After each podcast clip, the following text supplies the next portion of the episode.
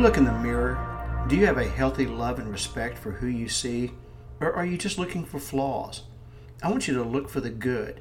Embrace your uniqueness. You're special. You're one of a kind and always will be, and that is something to consider.